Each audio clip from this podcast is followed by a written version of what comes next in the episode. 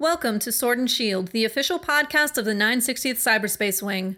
Join us for insight, knowledge, mentorship, and some fun as we discuss relevant topics in and around our wing. Please understand that the views expressed in this podcast are not necessarily the views of the U.S. Air Force nor the Air Force Reserve, and no endorsement of any particular person or business is ever intended.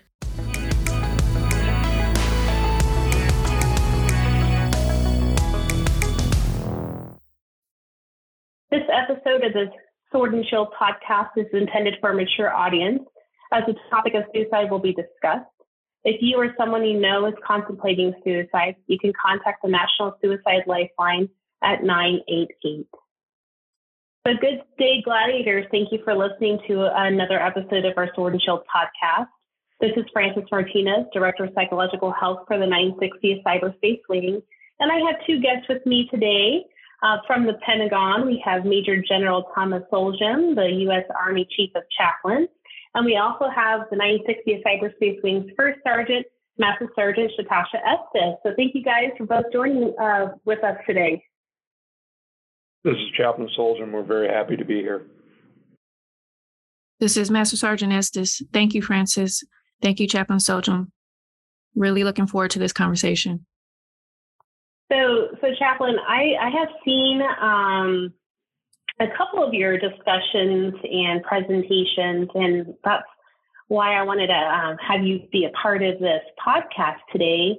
Um, but can you give us a little bit of your background and, and uh, who you are and your history before we get started? Sure. So I'm uh, I am uh, the 25th U.S. Army Chief of Chaplains, and um, a major general, but of all the titles, um, I think I'm just the one that uh, I'm most proud of is that I'm an Army chaplain or the Army's chaplain.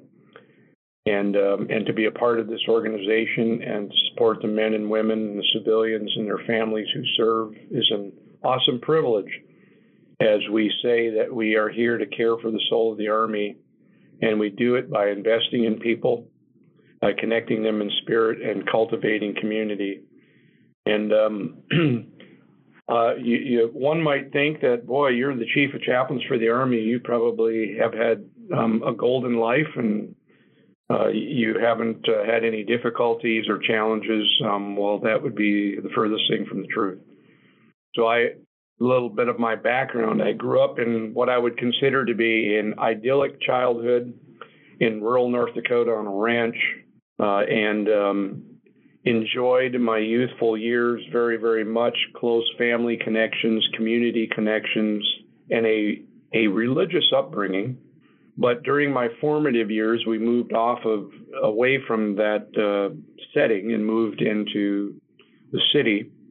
And uh, during my formative years, my uh, my family of origin had a breaking up. My parents divorced, and uh, the things associated with that and my family system fell apart. Um, and it began in me a down, downward spiral, which led to drug use and addiction.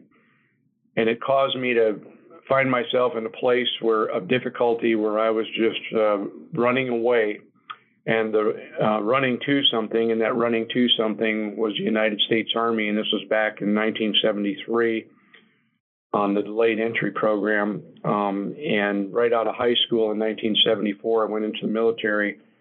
Uh, and that military culture at that time was very troubled as we look at our environment today and see all of the fissures in our culture and the challenges that we face and we often call the harmful behaviors in our military.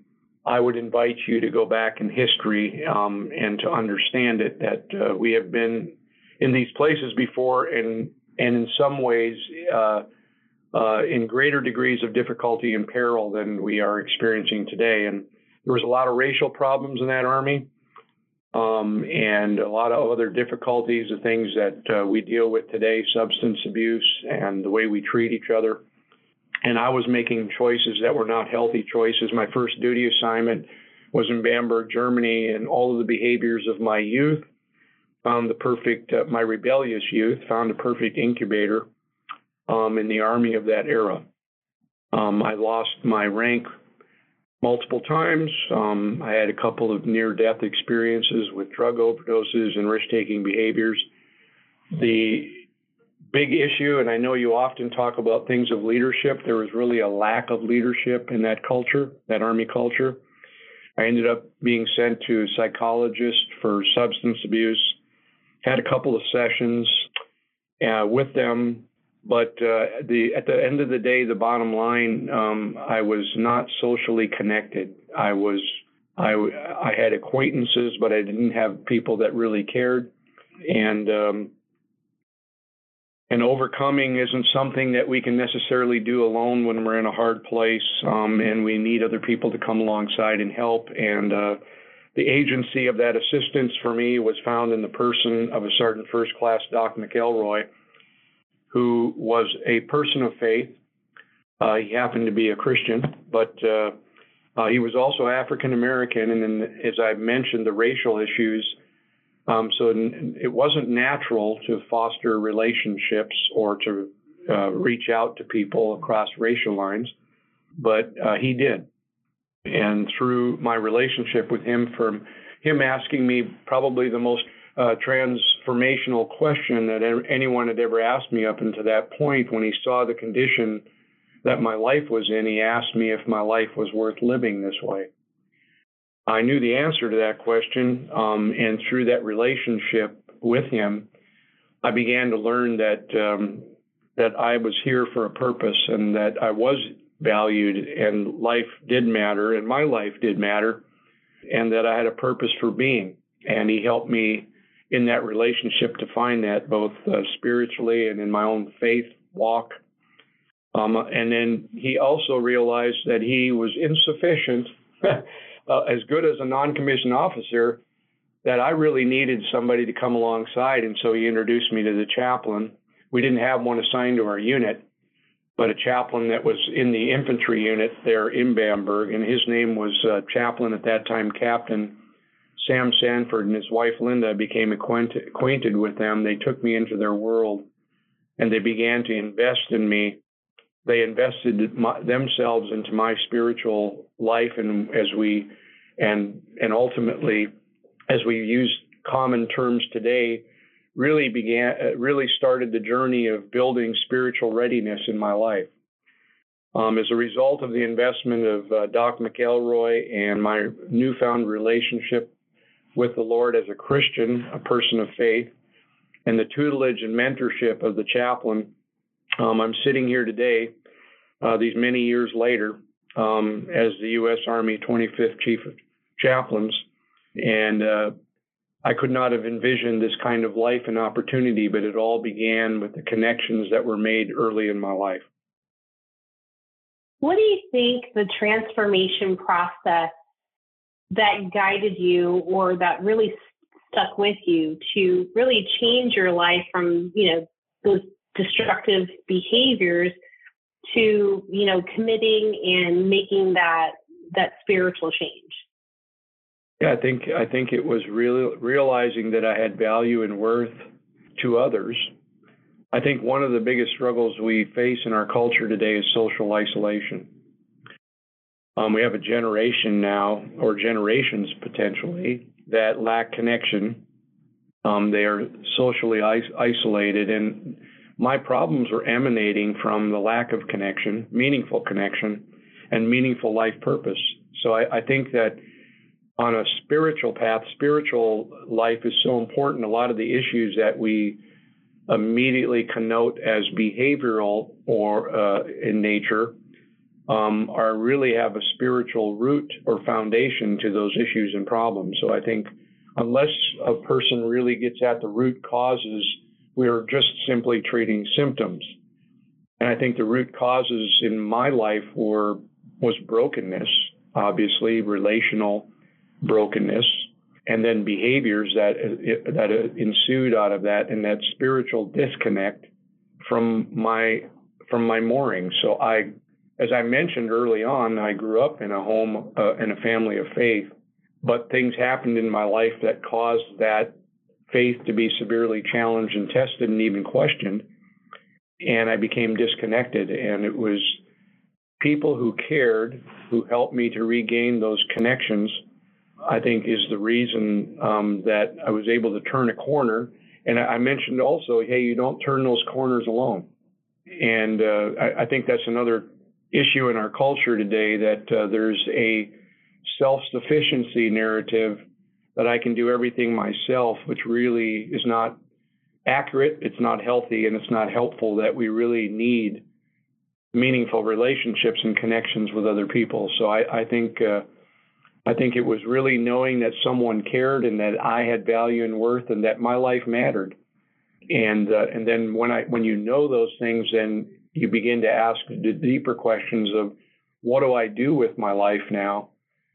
I mean, a lot of those things, interestingly enough, happened. They were accelerated once I knew and understood who I was. Uh, the decision to become an Army chaplain occurred while I was still in Bamberg. And if, uh, just a quick vignette I was sitting in the chapel, where it's a place that I'd often go just for solitude and solace to to think and to pray and to meditate and potentially read scripture. Uh, and uh, I was sitting there one day and I was thinking about my life and I was uttering a little prayer and I said, You know, Lord, I am really thankful for where I am today. Uh, and I would do anything. Uh, I want to serve. I want to serve you. And I was sitting there thinking, you know, what is it that I could offer up at this point? Because I really didn't, and I want to be really honest with the audience, that was an army back then that you survived. It was not one that you thrived in. And so I offered up this uh, this little Hail Mary, if you will, and I said, Lord, I'd do anything. And then I thought about Chaplain Sanford, and I said, you know what? I'd even be an Army chaplain. And I, something happened. I, I pivoted at that moment in that utterance. And if you would have met me outside of that chapel that day and you would have walked alongside me and asked me what I was going to do in the future, I, my response, I believe, would have been, I don't know how I'm going to get there, but I think I'm going to be an Army chaplain. So when one, when a person finds their sense of me- meaning and their reason for their existence and the opportunity to serve, that life is about serving, that's when the real powerful journey um, of one's life begins, I believe. Find your way. Thank you, sir, for that. This is uh, Master Sergeant Estes.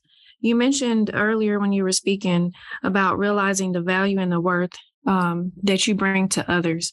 When did you realize how um, valuable in your experiences and everything that you had dealt with to that point um, would be beneficial to others? Thank you for that question, for starting. I um, so I would tell you that the chaplain, what he did was amazing, um, in the sense that he had me come alongside, and um, uh, back in that environment, uh, there there were prisons in Europe. We had a lot of people incarcerated. A lot of our soldiers were incarcerated, so he would take me along with him and have me tell my story to the inmates. A, few of them I actually knew. um, and um, and I think that to answer your question, that's when things really began to change. That I, I, I began to realize that, wow, um, I can impact other people um, through sharing with them my experiences and difficulties and challenges, and helping maybe helping them to realize that there's hope for them and that there's opportunity for them even even in a state of being incarcerated. Uh, so I think the chaplain really helped me to see and understand that I had a responsibility to be a steward of the goodness that had occurred in my life and to share that and invest it in other people.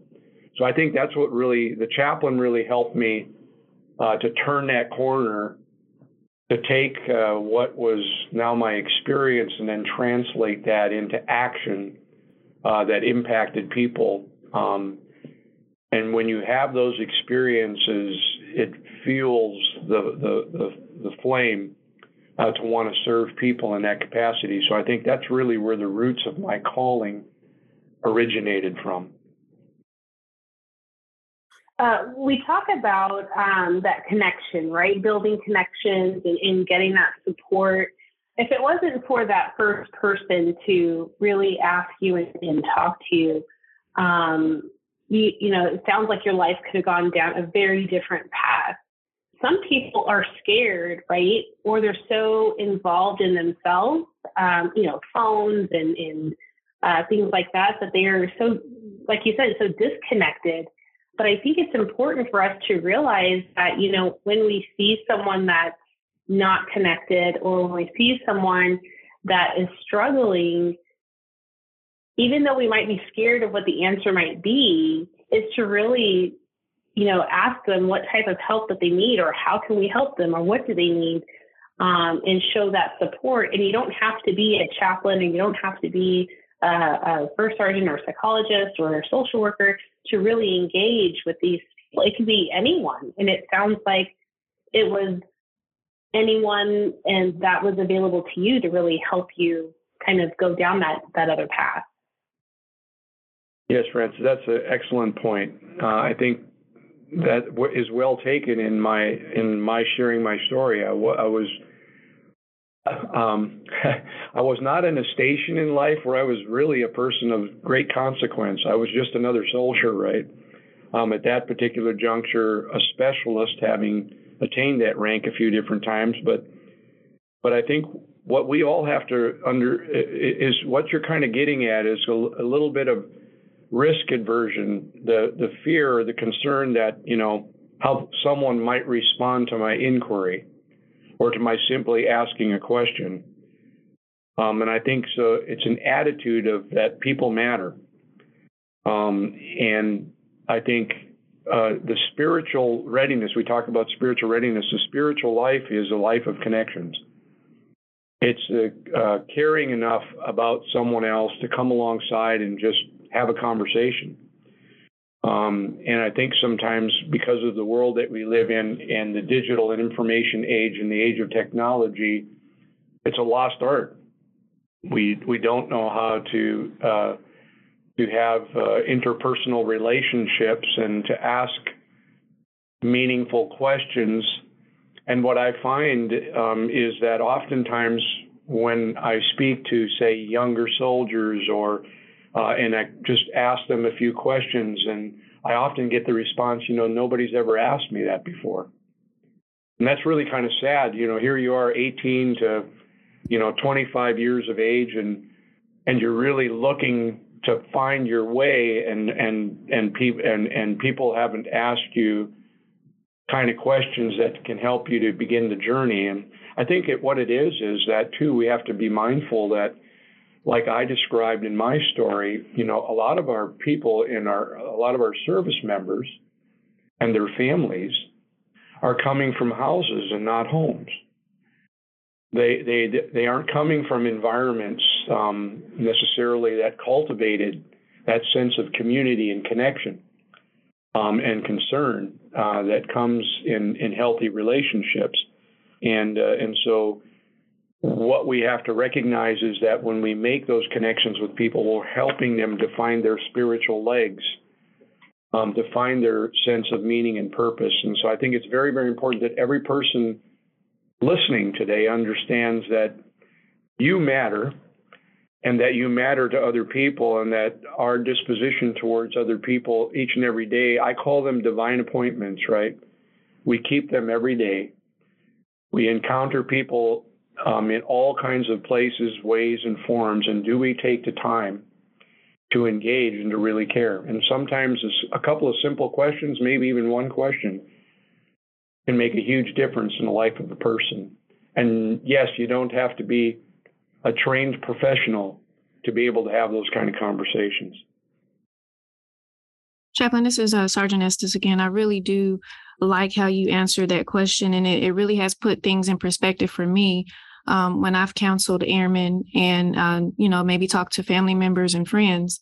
A lot of times, um, individuals, especially if they're suicidal, they um, don't have hope because they are coming from those those houses, like you said, and not homes. And um, a lot of times, they're really searching for their purpose. And so, for you to say, you realize the value and the worth that you brought to other people is so profound because I think people are just wanting a reason to to give back and they want to they want to help and they want to feel like um, they're contributing to something even though they might have come from these broken homes as you spoke of earlier and so um, saying that you know, they bring value and worth to a situation, an organization, a family, a friend is is so powerful. So thank you for saying that. Um, the next question I had was, you know, when you were going through uh, some of those changes that you mentioned when you were in Vandenberg, and um, you were still in the enlisted corps, are there any other types of uh, individuals or support that kind of helped you along the way, aside from Doc McElroy and Captain Sanford? Yeah, so thank you uh, for starting. I, you know, the Army didn't have um, a lot of programs back in that era, and um, and I think that um, the support mechanisms were limited, but they were present. It's just really that culture, the, the cultural picture that I painted to you was of a different time. Um, and I think now today, in just disposed in this culture, man, we have so many supporting agencies and helping agencies that provide support, it can almost it can almost be overwhelming in some sense, especially for leaders who are trying to navigate the trajectory of how people get assistance. I think the most powerful, profound assistance is a relationship, a meaningful relationship with another person. Anybody can provide that. And then in that meaningful relationship, there's something that's established. It's called trust. And when trust is established in a relationship with a person, um, then the discernment of you know what is that that service member or that family member what is it what is it that they need um, I think that's another thing that uh, is kind of a little bit of a challenge in our culture. And here's what I mean by that. It seems as though we've adapted a narrative today that every problem or every condi- human condition or every difficulty is a behavioral health issue. And in the spiritual readiness initiative that we've conducted in the Army, I do that in concert with the Surgeon General, who is an advocate, spiritual readiness, with the Chief of Behavioral Health, who's also, and they understand the importance of spiritual formation and readiness to overall health and well-being and functioning.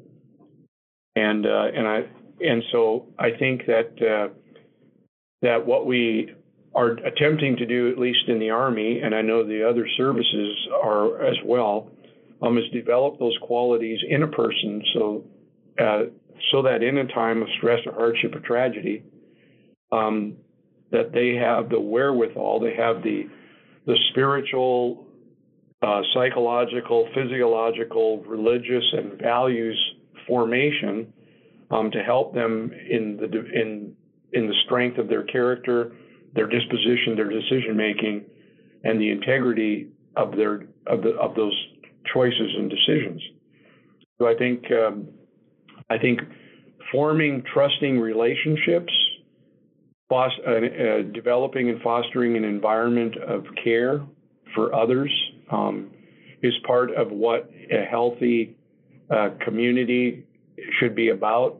People join the military because they want to be a part of something bigger than themselves. They want to make, they want to connect, and spiritual life helps them. I think what you're identifying, some of the harmful behaviors, is what's behind a lot of this. And the behavioral health professionals would agree, are, would be in agreement with everything that I'm saying. That what they often see is really something that could be dealt with by some other means. Just a relationship, a, a, a caring relationship with someone, could be the chaplain, could be a friend, it could be a family member. They just lack those kinds of things. And then I think um, that what the the science and research shows us, um, the evidence-based research shows us that uh, the most protective thing, the most protective thing in of anything that one could offer another human being um, is the spiritual dimension of readiness. Um, as a matter of fact, the science shows that um, it is most protective when it comes to dependence, uh, substance abuse, and dependence in, um, uh, in the lives of people, risk taking behaviors, um, depressive disorders, major depressive disorders, and um, uh, and suicidality, especially when you link it with a personal faith and belief and shared community practice with others. And then and the numbers are astronomical. Um, substance abuse, it's 80% more protective. Uh, risk taking, it's 70%. Um, major depressive disorders, it's 60%, and uh, suicidality, it's 50 to 80%. So, so having these connections and understanding the importance of spiritual life um, to to thriving and to having a life worth living is absolutely critical and paramount to understand. One of the things that um, we often hear, especially um, in a cyber-related environment, is the you know destigmatization is is our goal, but it's like you know if I go seek mental health, I'm going to lose my clearance, um, I'm going to get med boarded, you know all of these things all of these fears come up. And so sometimes people don't seek the help, right? Or I don't want to get leadership involved. But you're proof that you can seek personal help and still have a successful career without experiencing any negative professional consequences. And I say any, you know, loosely. But what is your message to listening uh, service members and their families? So I have I have currently I've held higher, but I currently have in there in light of everything I've told you, I've divulged those things on every interview or assessment for an, a, clear, a clearance or to be a part of some of the organizations that I've served in um, in the military that required high levels of security clearance. So I currently have a TSSCI. Um, and uh, the bottom line is it's obvious that I have those things, and yet I've acknowledged that I've had difficulties in the past. I've acknowledged that I've gotten help, and I've acknowledged that I'm better. Uh, and I, I, think that there's a lot of um, there's a lot of inaccurate uh, perception as it relates to getting help.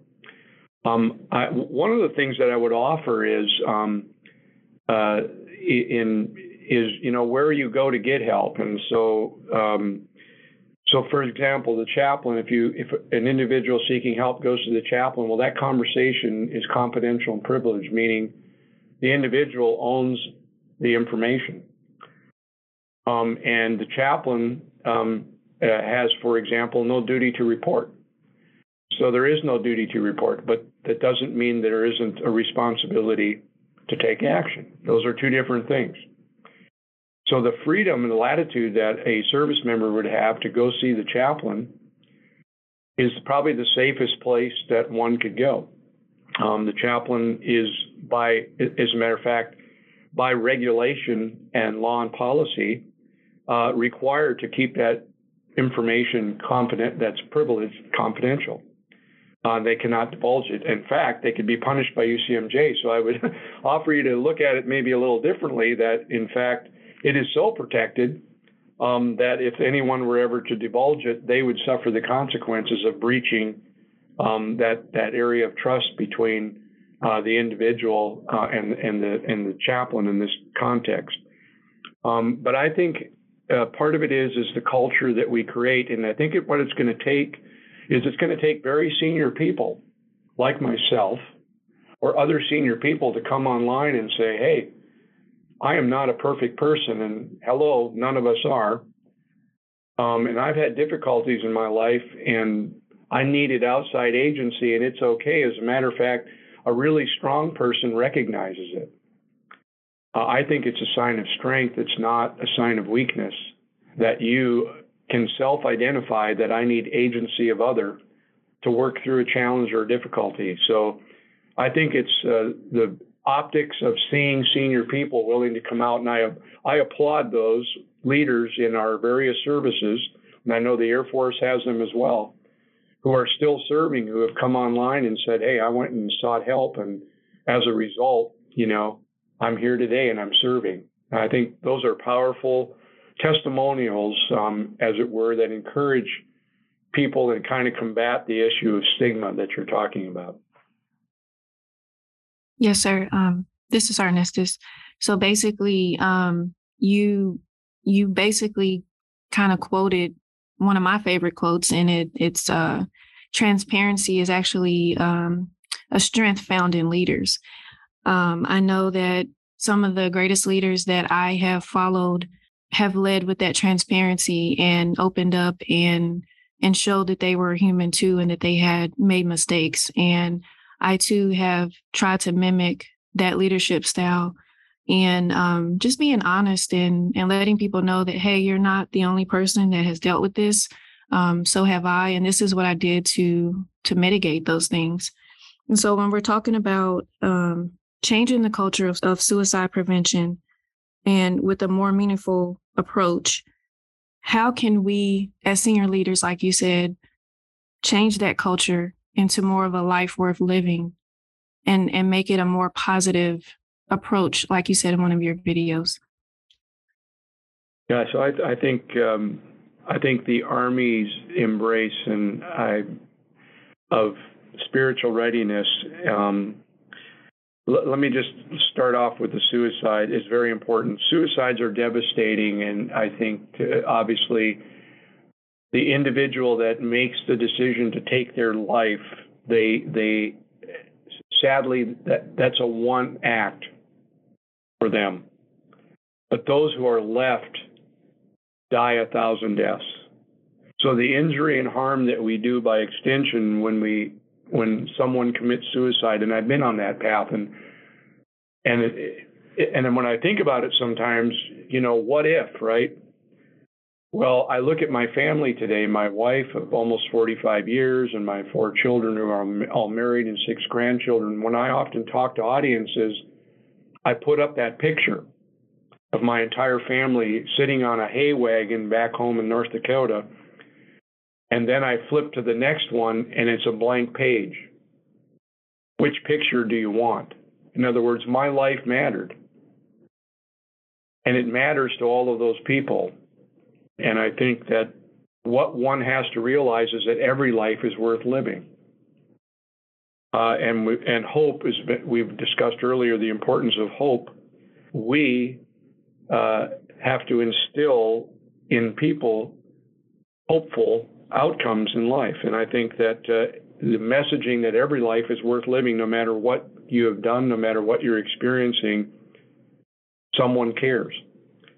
Um, and so I think that the approach that the Army has taken by standing by and or with the Spiritual Readiness Initiative and leading it and allowing us to educate and train and develop these spiritual life skills in people um, is um, is revolutionary. It's needed in our culture. It's needed in our military culture.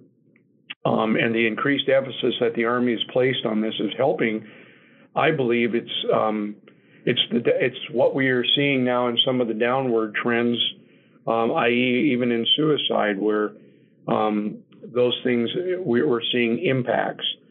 Um, and so I think um, it's very very important um, uh, as you mentioned, transparency and connecting with people to helping them to understand that their life is worth living, uh, even in the most difficult of circumstances, and giving them that reason to take the next step.